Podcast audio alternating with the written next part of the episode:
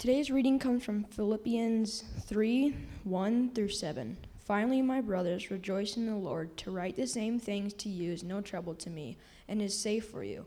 Look out for the dogs, look out for the evildoers, look out for those who mutilate the flesh.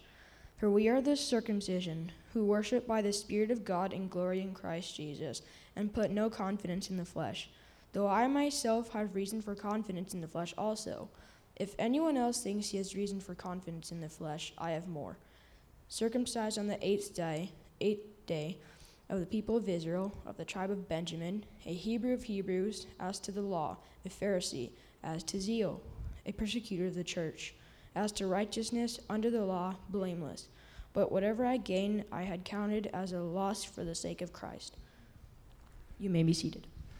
All right.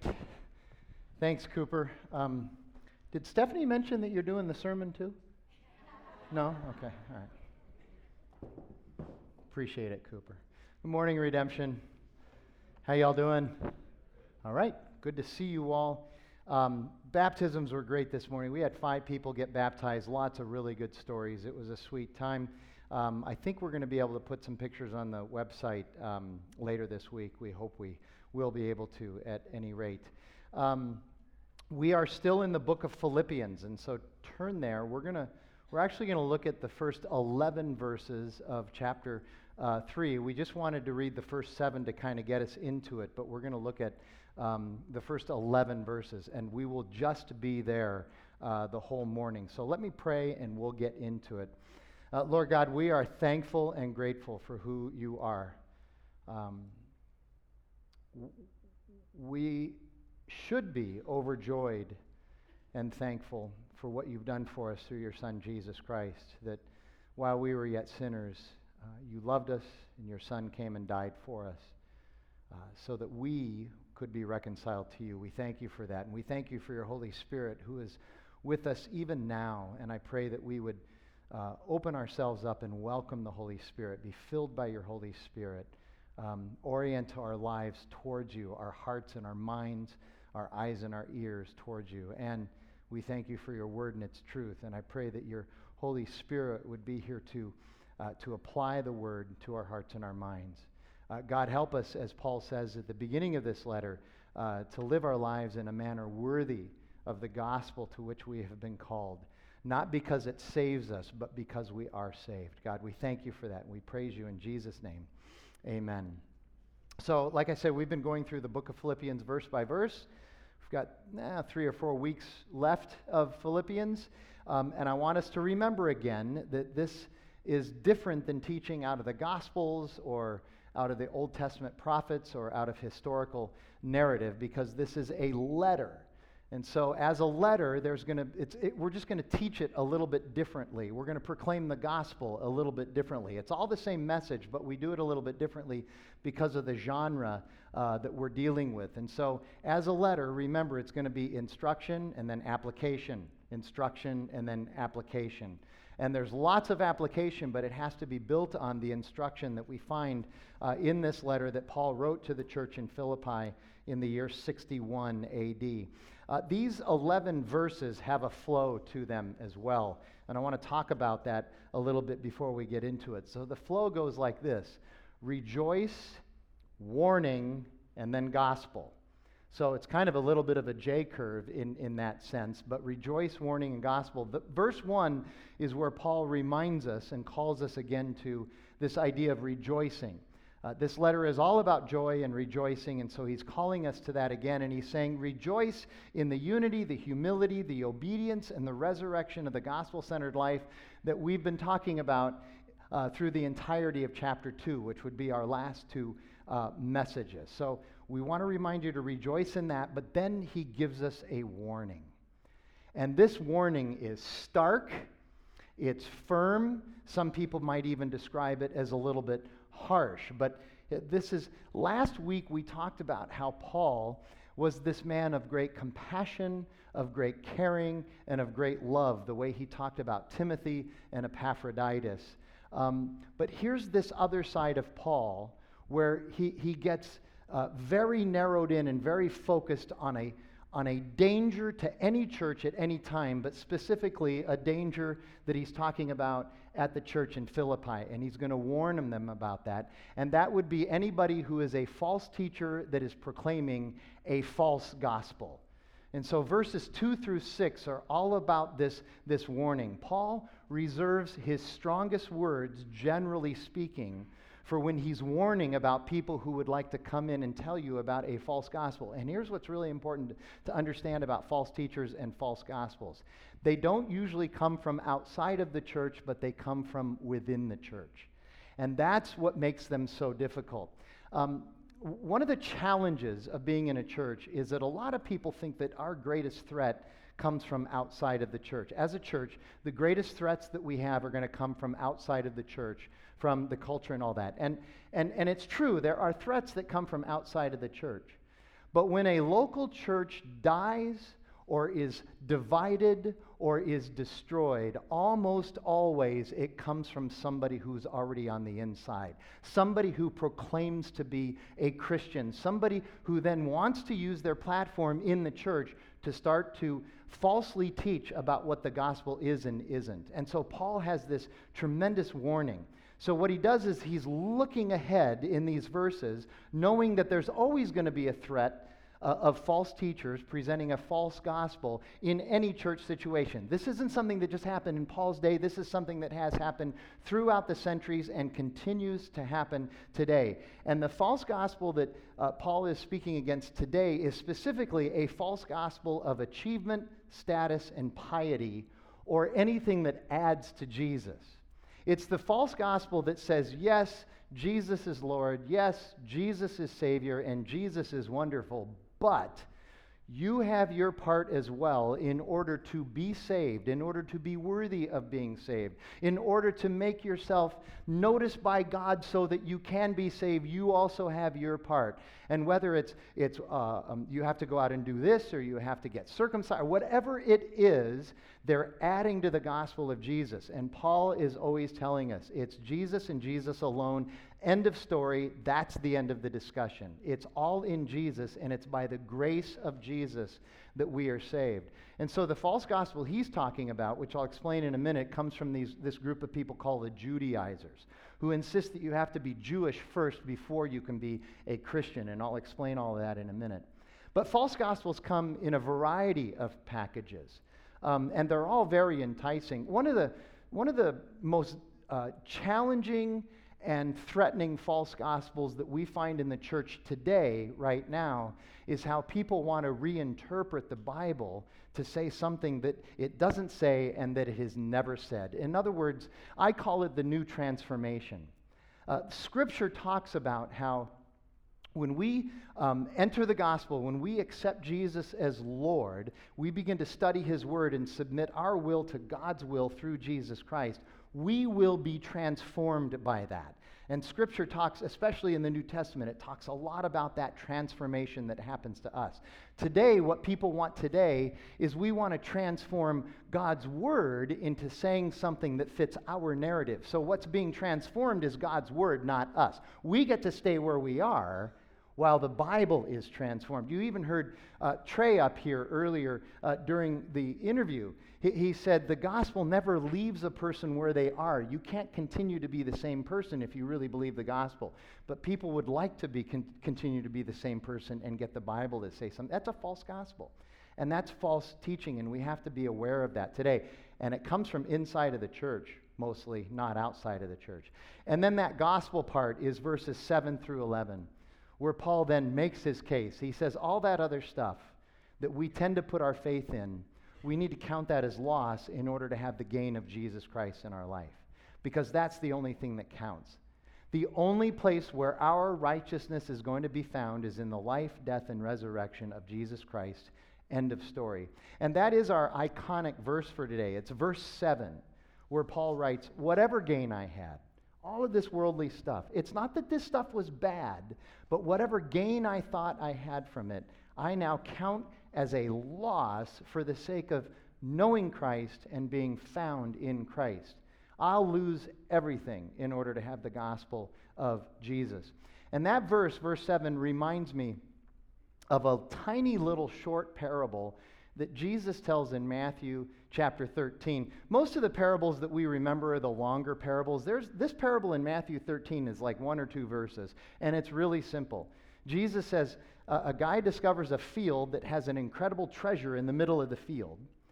And so he's the only one that knows about the treasure. And so he runs out and sells everything that he has. He gives up everything in his life in order to be able to go and purchase that field just to have that treasure.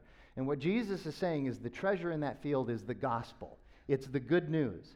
The gospel of Jesus, which helps us understand that you and I are sinners, and as sinners, we've been separated from God by our sin. And there's nothing that we can do to clean ourselves up and make ourselves worthy of salvation. That there's no way that you and I can bridge that gap between God and us. The only thing that can, that can save us is, in fact, the life, death, and resurrection in Jesus. And so the gospel, the good news, is that we place our faith in Jesus, who lived that perfect life on our behalf. And that's how we, we find our righteousness. That's the gospel.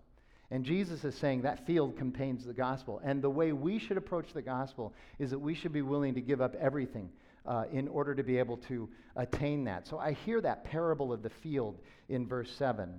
So these Judaizers, these false teach- teachers, this is what the warning about, is about in this specific case. But the principles of false teaching and false gospel apply to any, any false teacher or any false gospel.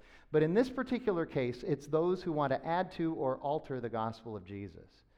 Judaizers were Jewish people who had become Christians, but then had decided to teach that the only way you can become a Christian is to first be like us and be Jewish. So the first thing you have to do is convert to Judaism. You have to get circumcised and you have to follow the old covenant law of Moses, and then you are prepared and ready to become Christian and be saved by Jesus. So that's adding to the gospel. And that's giving us something to do to clean ourselves up before we are worthy of being saved by Jesus. That is a false gospel. The Judaizers, in effect, are people who are coming to rob your field after you've just sold everything to be able to buy it. They want to take your field away from you.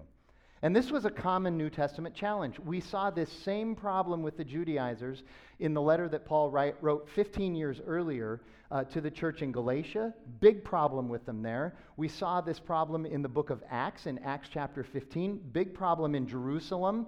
So we've seen this everywhere, and it's a common problem throughout the centuries and even in the church today. It is, a, it is any gospel that is built on our achievement, our status, our, or our piety. And Paul gives such a stern warning to the church in Philippi. This is indicative of the fact that he has heard that there are these Judaizers that are hanging around at Philippi, and their teaching is starting to get into the water there. And so he wants to warn them against it. It's just like some Christians today, those who want to add to or change the gospel of Jesus altogether in order to make a new gospel. Paul reminds us it's Jesus alone, and that's all we need. He is sufficient. In fact, he's more than sufficient he is overwhelming. And when we try to add to or alter the gospel, we turn people away from truth and freedom and turn them toward bondage. We need to remember that. There is truth and freedom in the true, pure, genuine gospel of Jesus. And anytime we add something, we are adding bondage to that. We're turning people away from freedom. So, Paul's treatise is that the idea or concept that anyone can save themselves or have a part in their salvation through accomplishment, piety, status, or plain old rule following is vapid. And he says, and I'm a great example of that.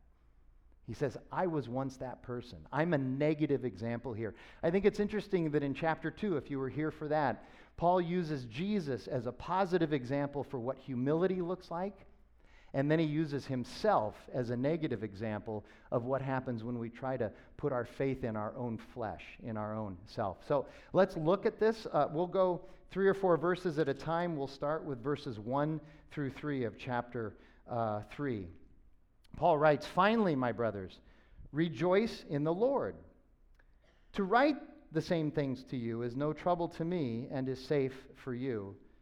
Look out for the dogs. Look out for the evildoers. Look out for those who mutilate the f- flesh. For we are the circumcision who worship by the Spirit of God and glory in Christ Jesus and put no confidence in the flesh. So that verse 1 is that rejoice section. And Paul says, whatever is happening, whatever's going on in your life, whether there's unity, there's humility, obedience, tribulation, celebration, victory, or defeat, whatever it is, always rejoice, but rejoice in the Lord. Our power, our joy, and our life comes from Jesus and nothing but Jesus. So rejoice, but rejoice in Him. Now, the second half of that verse, though, is a little bit obscure. He says, he says, I'm going to write these same things, and it's no trouble for me, and it won't be a problem for you. What exactly does that mean? Well, here's what he's saying I've been writing about these false teachers in this false gospel my whole ministry career because it's always a problem. There's always a false teacher and always a false gospel hanging around the church. So I've been doing this, I've done this before. It's not a problem. I have no trouble writing this to you. And by the way, by writing it to you, it's not going to be a problem for you. In fact, it's going to help you. It's going to be something that protects you from the dangers of false gospels. The, any false gospel is very enticing. We have to understand that. Otherwise, people wouldn't follow it. There's always something enticing about a false gospel. It's easier, uh, it, it puffs you up, it makes you more well known, it gives you something that you've been longing for that for some reason God thinks you shouldn't have, or that it isn't God's responsibility to give to you. See, the, false gospel is always covered with, with sugar and, and icing, and the false gospel is covered with Bosa donuts or craft beer, or whatever it is that'll get you. It's covered with that good thing that'll entice you in. And you have to be careful because once you get into the false gospel, it'll destroy you. It's, it's vain, it's vapid, it's empty, and it will destroy you. And so we need to, we need to remember that and understand that, that, that, that any false gospel is going to be your ultimate demise. And then in verse 2, he starts with the warning. And it's interesting, some of the translations, the, um, ESV gets this right here. Um, they say three times, Watch out for those dogs.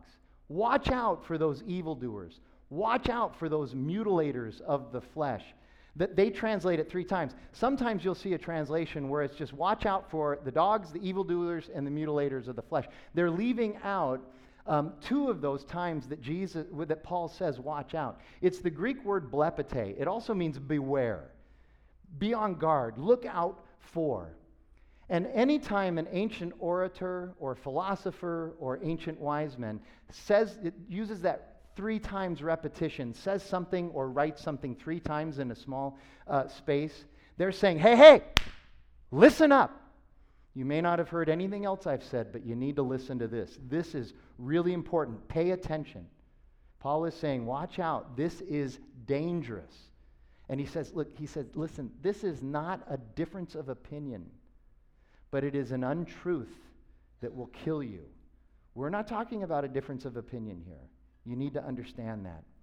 It's kind of reminiscent of what Peter writes in his first letter in chapter 5 when Peter says, Be sober minded, be watchful, blepete, Blepete, blepete, blepete. Be watchful. Your adversary, the devil, prowls around like a roaring lion, seeking someone to devour. Resist him, firm in your faith, firm in the true gospel. Let me tell you something any false gospel has at the core of it the agenda, the scheme of Satan to get us off of our game. And yes, Paul says something kind of nasty here. He goes so far as to f- call these false teachers dogs. This is not a compliment. And it's ironic that he would call them dogs because dogs is what pious religious Jews, in other words, the Judaizers that Paul is talking about here, would call Gentiles. They didn't like the Gentiles, the, the non Jews, and so they would call them dogs. It was, a, it was the ultimate put down. Paul also used to call Gentiles, non Jews, dogs. And he used to also call Christians dogs. When he was headed to Damascus to persecute Christians, he was going up there to put their, those dogs in their place. But now Paul is saying, actually, guys, the dogs aren't Gentiles and the dogs aren't Christians. Christians are saved by grace and they live by the Spirit. The real dogs are you Judaizers because you are calling for others to live up to your expectations rather than simply accepting God's beautiful grace and mercy. He says that's a problem. The Judaizers' religious requirements are an attack on grace and therefore an attack on the gospel of Jesus. And any attack on, on grace is an anathema to the true gospel. And, and then just go figure, because here's this formerly pious, religious Jewish guy, Paul, who used to live as if circumcision was essential to any person of God, and now he calls circumcision a mutilating of the flesh. And that Greek word for mutilation is literally a false cutting. It's a false cutting. So he's saying, look, circumcision is not what makes a person worthy to be saved.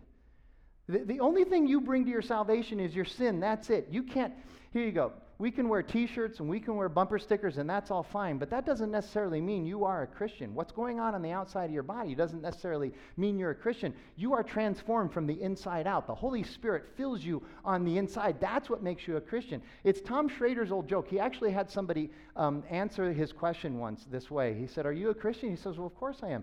I was born in Kansas and I drive a pickup truck. Okay, that's the Kansas version of circumcision, apparently. That makes me a Christian. A Christian isn't a Christian is the one who puts their faith and trust in Jesus and Jesus alone. That's it. And he says in verse 3 For we, meaning the Christians who live by the Spirit, we are the real circumcision. And we didn't have surgery. Instead, we had this metaphorical surgery on our heart. We have a spiritual circumcision of the heart. And as a result, we never put confidence in the flesh, but rather we put our confidence in the resurrection of Jesus. Uh, the reformer John Calvin said it this way six or seven hundred years ago. We put confidence in the flesh anytime we put our faith in anything outside of Christ. So, how do we put confidence in the flesh today? Well, any of the self whatever movements, the meism of today, so self help, self esteem, self actualization, do you see a pattern there? That's putting confidence in the flesh. But it doesn't stop there. Putting confidence in the flesh is also through the myriad of, of false gods that we have uh, wealth acquisition, education, power, status, control, sex, any of those things, which in and of themselves aren't necessarily bad. But when we put our identity, our, our life foundation, we put our hope for fulfillment in those things, they become false gospels. And notice that each one of those false gospels that I just mentioned are things that you and I conjure and work at. So again, that's putting confidence in our own flesh. Um, human beings, this is what I found about human beings, myself included. Human beings are grace resistant and grace ignorant. We just don't get it. And we resist it because is our world set up like that? Absolutely not. Our world is totally merit based. So we've been trained, we, have been trained since we were little kids that everything is about merit. And so when this message of grace comes along, it is incumbent upon God Himself, through the power of the Holy Spirit, converting our hearts to change our heart to understand what grace really and truly is. God has to work in our lives for us to be able to get this. And so then you look at the next four verses, four through seven, and this warning continues through verse six before he starts with the gospel in verse seven. Verse 4 Though I myself have, re- have reason for confidence in the flesh also, if anyone else thinks he has reason for confidence in the flesh, I have more. You want to you wanna compare resumes? Let's compare resumes, okay? Um, I was circumcised on the eighth day. I'm of the people of Israel. I'm of the tribe of Benjamin. I'm a Hebrew of Hebrews. As to the law, I'm a Pharisee. As to zeal, I persecuted the church. As to righteousness under the law, I am blameless. But whatever gain I had, those seven things, I count as loss for the sake of Christ, for the sake of gaining Christ, for the sake of knowing Christ, for the sake of being found in Christ. Paul says, Listen to my resume of status and achievement. I rule. You want to compare? Which is what they used to do. No one compares to me. And then verses 5 and 6 are this seven item resume that he now, in verse 8, which we'll get there, he compares to dung. That's that, that's that ancient uh, Greek cuss word that I mentioned last week that Paul gives us in chapter 3. And we'll get to that in just a second. He calls his resume dung, it's rubbish. Uh, and so, uh, understand what's going on here is ancient orators, wise men, sages, and pious religious persons, they used to get together and recite their, their resumes to each other in order to feel superior to each other, in order to understand the pecking order, and in order to establish their credibility. And these recitations usually focused on four important categories background and upbringing, education, achievement, and status. So look at each of these things for Paul. I'll just mention each one, but I want you to see how that fits into this. He says, I was circumcised on the eighth day. So what? I mean, what's wrong with the seventh or the ninth? No, no, no, not the seventh day, not the ninth day. I was circumcised on the eighth day. This is a much bigger deal than we realize. This, this indicates a precision following of the old covenant Mosaic law. That he was part of a family that did everything absolutely by the letter. They were perfect in their execution of the law. So that's about his background and upbringing. And then he says, I'm of the people of Israel. I have my national bona fides. I am part of God's nation. Nationalism doesn't get any better than me, man. I'm, I'm the best flag waver there is. That's about background and upbringing as well. And he says, I'm not only of the people of Israel, but I'm also of the tribe of Benjamin. Not only am I of, of the correct nation, but I'm from the very best and the most highly regarded tribe or subgroup of people inside that correct nation. Benjamin, the best tribe. Again, that's background and upbringing. And then he says, I'm a Hebrew of Hebrews. Not only am I from the correct nation, but I am the correct ethnicity. And not only am I the correct ethnicity, but I was born into the correct ethnicity. I was never grafted in. I never changed my life. And not only that, but, but I also speak the language of the Hebrews. I, I, I read ancient Hebrew and I can speak modern uh, Aramaic. Uh, he says, this is, this is him talking about how pure he is. He says, I am, I am so pure, I wouldn't have to wash my hands to do surgery or need pizza dough. That's how pure I am. And that's his upbringing and achievement. And then he says, I'm a Pharisee. There was no stricter, more difficult Jewish, Jewish religious faction to be a part of than the Pharisees. I've read about what it takes to become a Pharisee, all the different levels that you have to get through. And believe me, it was, for, it was reserved for the elite few uh, the Pharisees were. You had to go through. So here you go. Here you go. In the NBA, LeBron is a Pharisee. And the Lakers just got another Pharisee. They got Davis, okay? The Suns kind of have a Pharisee in Devin Booker. We could use a couple more Pharisees on the Suns, but there's like only 15 or 20 Pharisees in the NBA. That's how exclusive it is. I, will tell you, here's what it's like it's like getting into Yale Law School or Stanford Medical School, or the Arizona State University Hugh Downs School of Human Communication. That's how difficult it is to become a Pharisee. And that's all about education and achievement. And then he says, As to zeal, I persecuted the very church that I'm now a part of.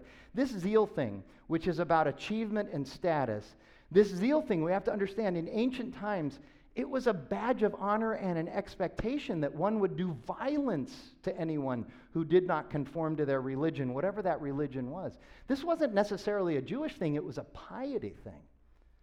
But one of the interesting things about the gospel of Jesus is that we're not called to this aggressive violence. This is very, in fact, we're called to quite the opposite. And that's hard. Um, this is really countercultural. But this is also one of the reasons why Christianity grew so much in those first three centuries in the Roman Empire because they used to persecute violently the Christians and they just go, yeah, okay, I've got Christ. That's all I need. And, and it was a testimony of their faith. And then finally, he says, I'm blameless under the law. It's not that Paul didn't sin, it's that when Paul did sin, he followed the absolute letter of the Mosaic law in order to correct his waywardness and atone for his transgression. He was perfect in how he did that every single time. He always sacrificed just the right animal at just the right time and said the right words. That's all about his status. But then the gospel begins in verse 7. Whatever I counted as a gain, I now count as loss. This is the gospel reversal. This turns everything upside down. And one thing Paul does here is he reprioritizes his privilege. Paul was he's saying, look, I was on top ethnically. I was on top educationally. I was on top religiously. I was on top in my status. But now all of that I humbly submit to Christ because I give all of that up. I don't even want to talk about those things anymore. I just want to talk about Christ. And so, what Paul understands and what he's trying to get us to understand, and what we need to understand, is that the love that God has for us does not ever require us to fill out an application, put together a resume, or find letters of recommendation. There's no Wufoo form on the internet. There's, there's no gospel site where you write your little essay.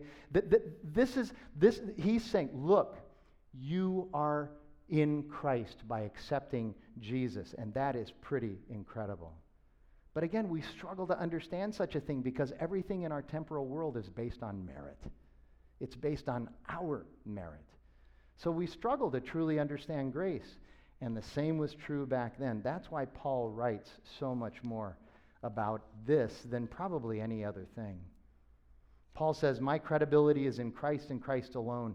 My credibility is in his finished work. My credibility is not in my resume. Those dogs, however, they only care about human credentials. And Paul understands this more than we realize on the surface. Again, uh, this is context. The orators, sages, wise men, philosophers, and religious experts of Paul's day, including Paul at one time, would compare their resumes in order to establish their credentials. It's kind of like an ancient version of guys today comparing their monster trucks or their muscle cars. You know, I got a Mustang, well, I got a Camaro, and I got you both beat, I got a Dodge Challenger, that sort of thing. Paul, Paul changes the game. He says, no matter what you want to compare, I'm going to just tell you I'm in Christ. My resume is Jesus. By the way, I don't drive a Challenger, I drive a Volvo. It's much more gospel centered. At any rate, my resume is Jesus. Just Jesus.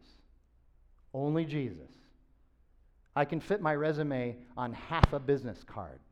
That's what he says. That's our resume, too. That's the good news of Christ. Paul's resume is our resume as well. Any Christian has the. Have you ever looked at somebody else's resume and wish you had their resume?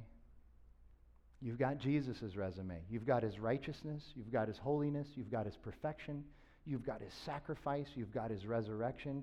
You've got everything Jesus when you are found in Christ. And then the last four verses, more gospel, verses 8 through 11. Paul writes, Indeed, I count everything as loss because of the surpassing worth of knowing Christ Jesus, my Lord.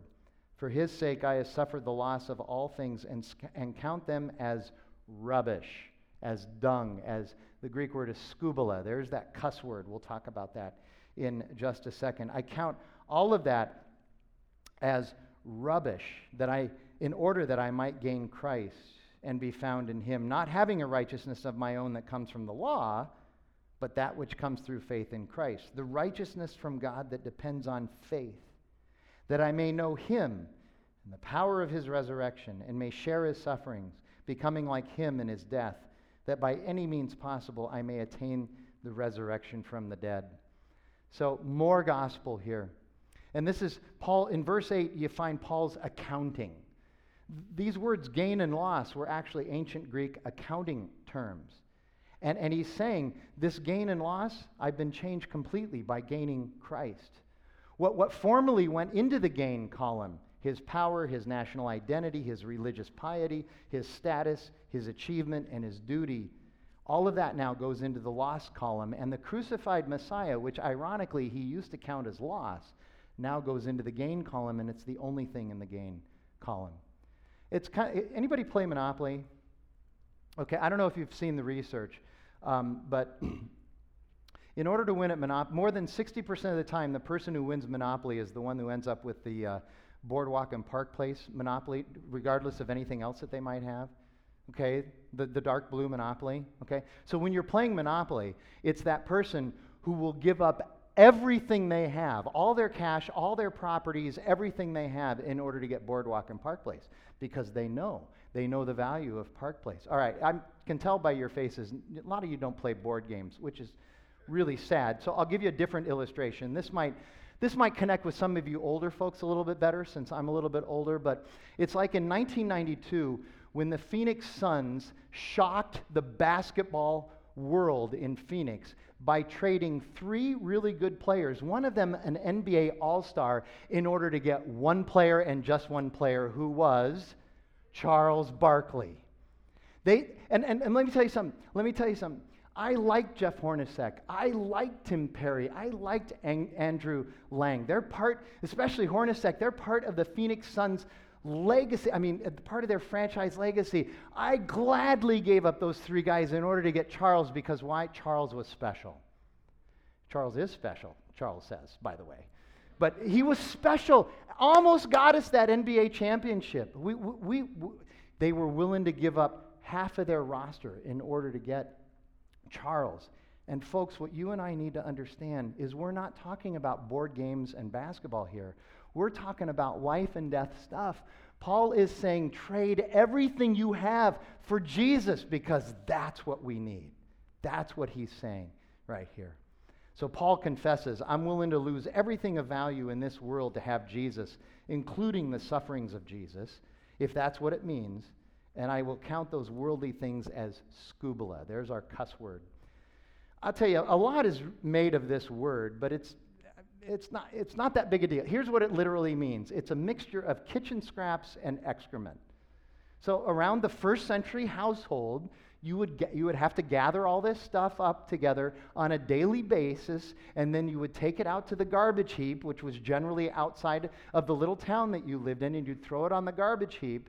And that's where the skubala all went, okay? And then, ironically, this is where all the dogs would hang around because they would, they would root around in that skubala in order to find something to eat. Isn't that ironic? Do you see all the rhetorical threads here that Paul is, is uh, giving us? Well, that's what he thinks of his resume. The most impressive resume in the world, he thinks of it as something that he puts into a, a little pooper scooper and throws outside of the city. That's what he thinks of it.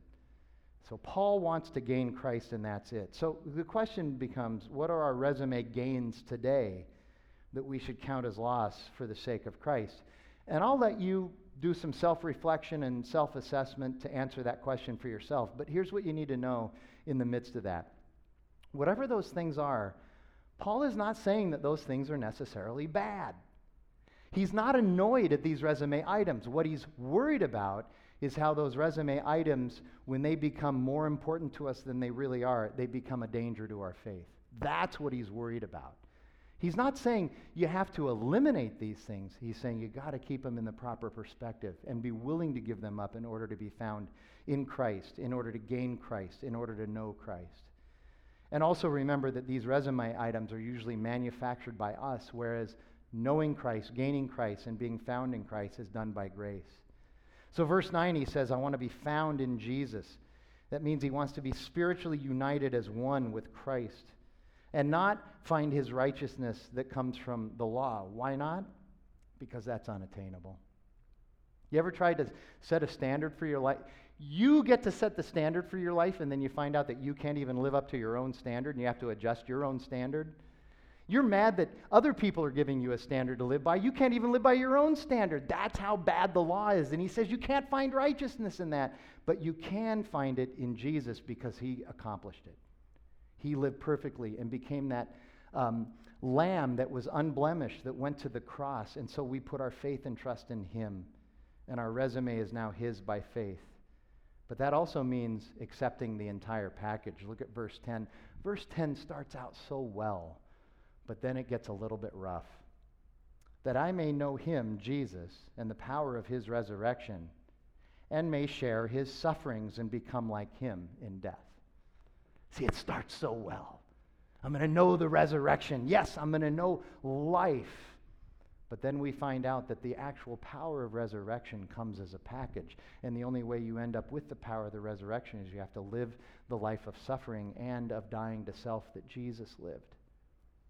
We need to understand that resurrection always comes with suffering. And that the suffering, if it's in Christ, will come with resurrection. The two literally become one. And you can't have one without the other. If we're going to have resurrection, we're going to have the trials and the tribulations of living as a Christian. The, the two are inextricably linked. Knowing Christ, gaining Christ, and being found in Christ means that we will know the resurrection and we will know his suffering as well. But verse 11, Paul says, doesn't matter though. I'll do anything for the righteousness and the resurrection of Christ. And all that Paul does is in response to the gift of grace that Jesus has given him. And Paul's call to us is no different than that. And it's the same call to our church today as it was to the church in Philippi in 61. It's interesting. I want you to think about this. This is, I think, pretty powerful. In our contemporary relationships, especially romantic relationships, we maybe don't say this out loud, but we feel it. The one who loves the least tends to have the control and the power in the relationship because they have the least to lose. But with Paul and Jesus, they're okay with loving the most and losing everything. Again, that is just that just flips everything upside down. And remember, there has never been a time in history where being a Christian didn't come with a cost. It always comes with a cost. Uh, recently, I was reading an essay by uh, Michael Kruger, who's the president of Reformed Theological Seminary in Charlotte, and he was talking about the second century church. So this is 1900 years ago. And, and here's what he said He said, There are four characteristics of the second century church that you need to be aware of. Number one, culture opposed the church in the second century, and they opposed it radically, and they persecuted and oppressed the church. And there were people inside of the church who kept walking around saying, We're in trouble. The church isn't going to make it. The culture is going to overwhelm us. We got to change. And it's no different today. Have you ever noticed that there are people in every single generation who look out at the world and look out at the culture and say, if we don't change, we're not going to survive? I just think that's the height of arrogance. I, I remember in the 90s that was going on so loud and clear. Guys walking around going, if you don't start doing church like the way we're doing church, the church is going to die and that's going to be terrible. Isn't it the height of arrogance to say that I know better than God how to do church? I think that might be a problem. And I'm hearing a lot of that again today. We're still here. We're going to be here. We may look a little bit different, but the church is always going to be here. We've survived 2,100 years. Believe me, it wasn't because we're smart, it's because God is good and God is great. Here's the second thing the second century church also saw themselves as social misfits. They didn't, they didn't belong or fit anywhere. Don't you kind of feel like that too? we're kind of misfits? Well, we are. I think it's interesting how Peter opens his first letter. In that first verse, he says, I am writing to the elect exiles. Do you see what he's saying there? I'm writing to the elect. You, the elect, you have been shown favor by God. You have the blessings of God. But that makes you an exile. You no longer fit in this world. You're supposed to be in this world, but you no longer fit in this world. Your home is in heaven. Your home is in the New Jerusalem, which is to come. That's why you don't feel exactly at home here. And we shouldn't. We're misfits. The second century church had the same problem. Also, the second century church faced persecution and exclusion, but they did it with grace and dignity, and they never gave in. We will continue at Redemption Church to preach the word and its truth but we also, in the midst of that, need to suffer magnanimously because not everybody's going to appreciate that. We need to stand by our biblical teaching, but suffer magnanimously when that suffering comes. And then, number four, the second century church was committed to Scripture. Culture and context never change the truth of the Bible. You know, we are always under pressure today. I constantly get this. We're under pressure to renounce, to manipulate, or to walk away from the parts of Scripture that don't fit with the current cultural fads. That, that's not something that's new. That's been going on uh, since Jesus rose from the dead. Culture has always tried to get God's word manipulated to look um, like it. Same thing today. You know, as I was putting together this message, one of the things I was strongly reminded of is that um, one of the subtle mistakes that we all make in our relationship with Jesus is that we believe that our job in the gospel is to please God rather than to trust God. No matter how many times we hear that message of put your faith in God, we still almost, it, it comes in as faith, but it goes out as I got to please Him, I got to please Him, I got to please Him, I got to do, I got to work, I got to do all of these things. And that's a big part of what these 11 verses boil down to. If you are in Christ, understand God is pleased with you. End of story. That's the end of the debate. There's no more discussion that needs to be had. It's a closed, done deal. Our gospel life is not about scrambling to please God, but rather it's about resting in who Jesus is and simply trusting that. That is what grace is, and that's what the gospel is. Let me pray, and we'll start our reflection time. Lord God, again, we thank you for your word and its truth, and we thank you for uh, filling Paul with your Holy Spirit to write these words that are just as applicable today, maybe even more applicable to our lives today, to our church today.